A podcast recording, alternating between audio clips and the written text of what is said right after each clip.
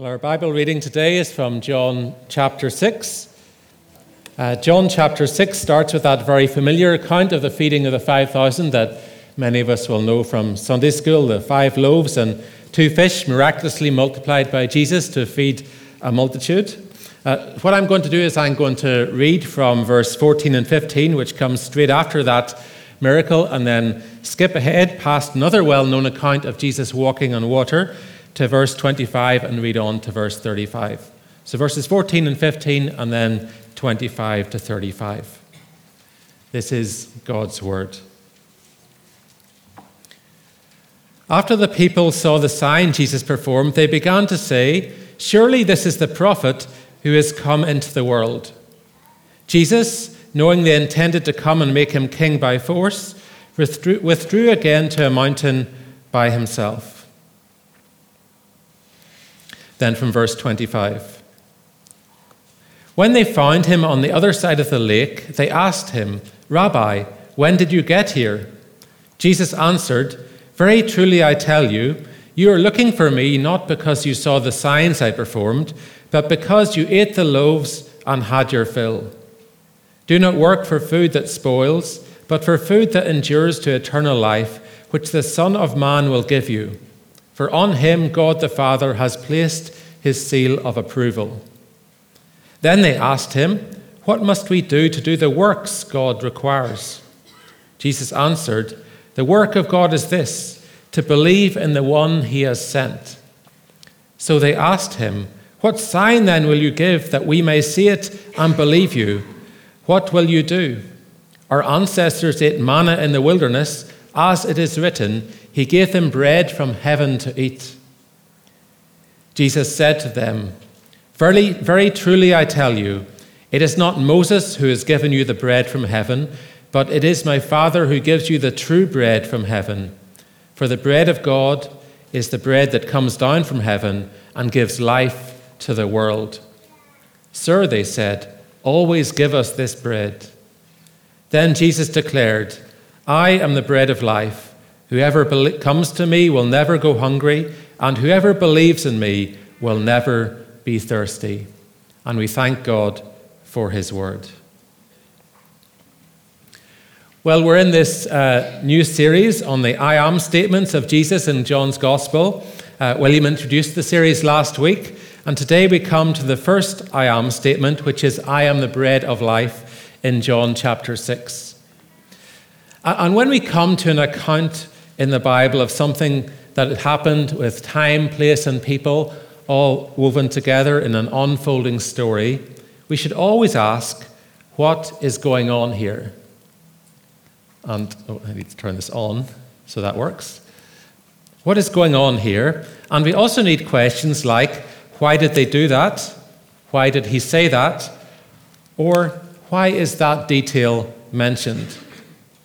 So, in a nutshell, what is going on in those verses that I read? And the answer is that Jesus is defining the relationship. I don't know if you've heard that expression before. It normally refers to romantic relationships.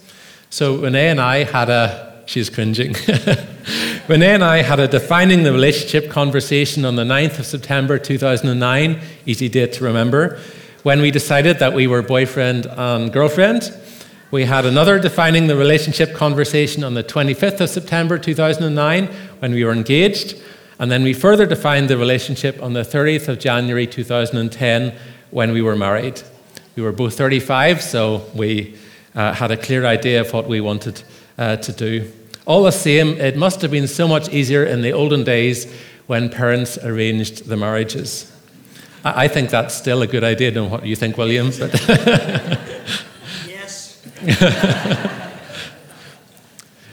These days, though, um, defining the relation, relationship conversations happen uh, from an early age. Um, different sorts of relationships. Our children, uh, Trinity and Levi, come home from school and they say, Susie has a crush on Simon, and now Sarah isn't speaking to Susie because she likes Simon too. Uh, I've changed the names to protect the innocent. Uh, and they are innocent, which is why we tell Trinity and Levi that it's better to be friends because all this talk about crushes isn't good. It's better to define relationships as friendships at that stage in life. The other one uh, at that stage uh, in primary school is BFFs, best friends forever. Again, we've explained to Trinity and Levi that it's good to have close friends, but the exclusivity of a BFF can sometimes be unhelpful. So, defining the relationship in the right way is important even in primary school. It's important in the workplace as well. For example, is that person just a co worker or are they a fellow team member with whom you have to work closely? Or are they your friend as well? How do you define that? Or what about when your boss is also your friend? How do you define that to allow you both to best navigate the dynamics of the relationship? Well, I'm not here to give you a self help talk on relationships, although these things are important. All that was by way of example to help explain how Jesus defines the relationship in John chapter 6. And the starting point is not actually with Jesus, it's with the crowd who experience the miraculous feeding. And they get it wrong, and this provides an opportunity for Jesus to teach the right way for them and for us to relate to Him. So, how do they get it wrong? Well, verse 15, they wanted to make Him king by force. This is them defining the relationship on their terms. And when you look at self help advice on relationships, which I Googled when I was preparing this sermon, I didn't Google it before uh, Renee and I had those conversations, but just recently I looked at it, and one of those questions suggested to ask of yourself is this What do you want from this relationship? So, what did this crowd want from their relationship with Jesus? Well, you might have heard of Don Carson, uh, an American theologian, but who he's from, his father is from Carrickfergus. He's been over here a few times.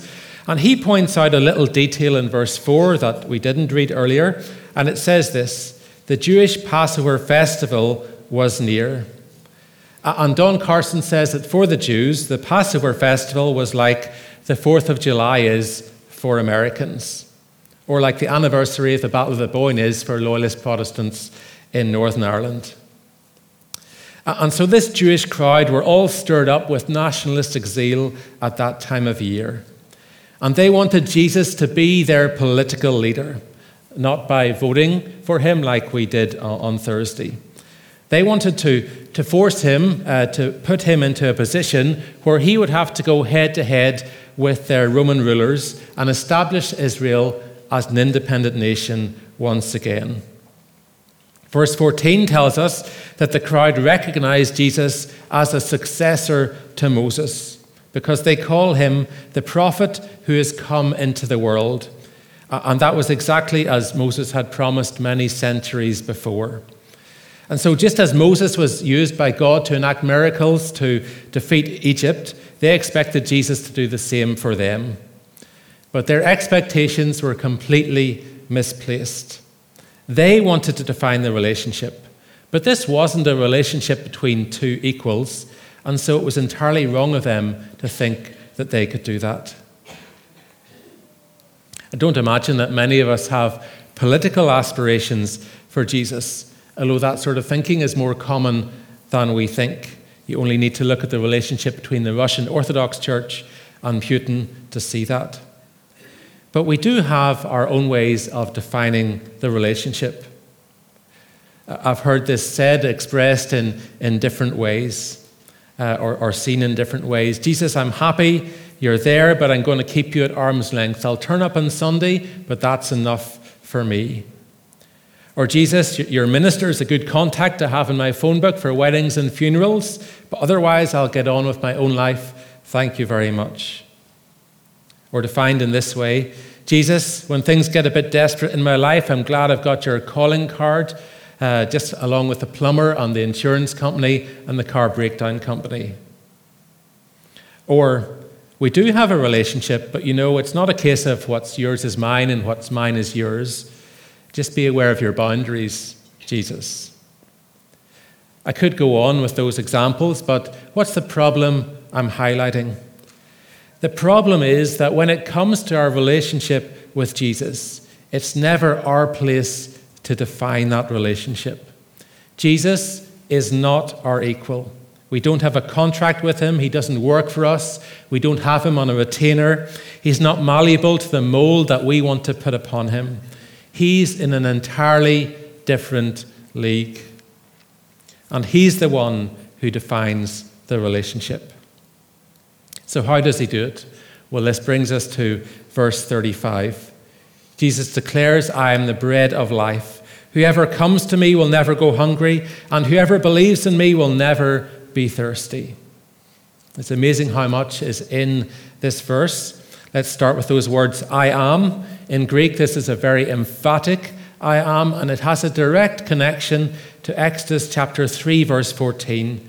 When Moses asks God for his name, and God replies, I am who I am. This connection is affirmed in John chapter 8 when Jesus uses the same words to say, Before Abraham was born, I am. And the Jews who heard those words, the Jews who were opposed to Jesus, they want to kill him for blasphemy because through these words, Jesus is claiming to be God. And if Jesus is God, if he is our creator, the one who knows all things, who is king over the universe, then he is the one to define the relationship with us. His next words are, I am the bread of life. And by defining the relationship in this way, he's not merely making a statement about himself, declaring that he is God. He is saying, I am the bread of life. I'm the bread of life that gives life to you. And there's another Old Testament connection uh, to these words, which the original readers, of course, would have picked up on straight away. Uh, and this time to Isaiah 55 verses 1 to 3. Come, all you are thirsty, come to the waters, and you who have no money, come buy and eat.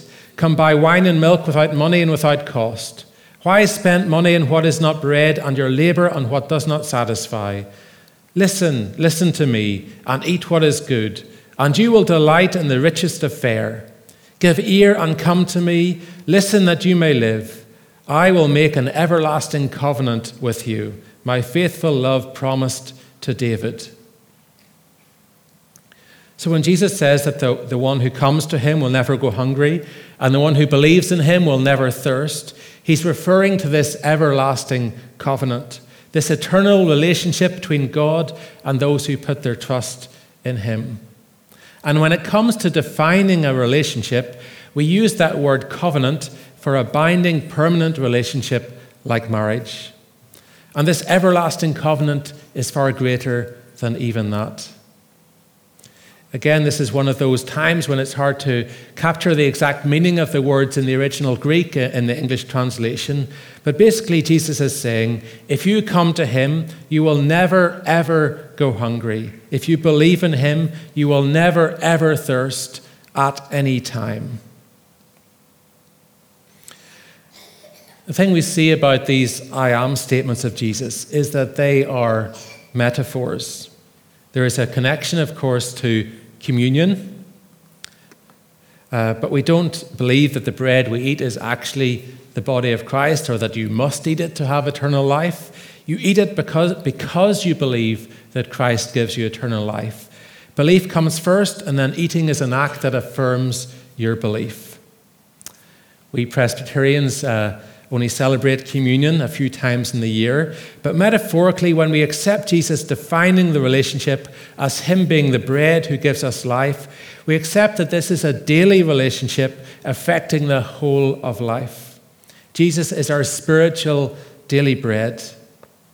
The bread is also symbolic of His body given on the cross for us. Just as the wine of communion is symbolic of his blood shed on the cross to pay for our sins, his death brings us life eternal life. And so all this leads to the final question, which is Have we come to Jesus? Have we believed in him?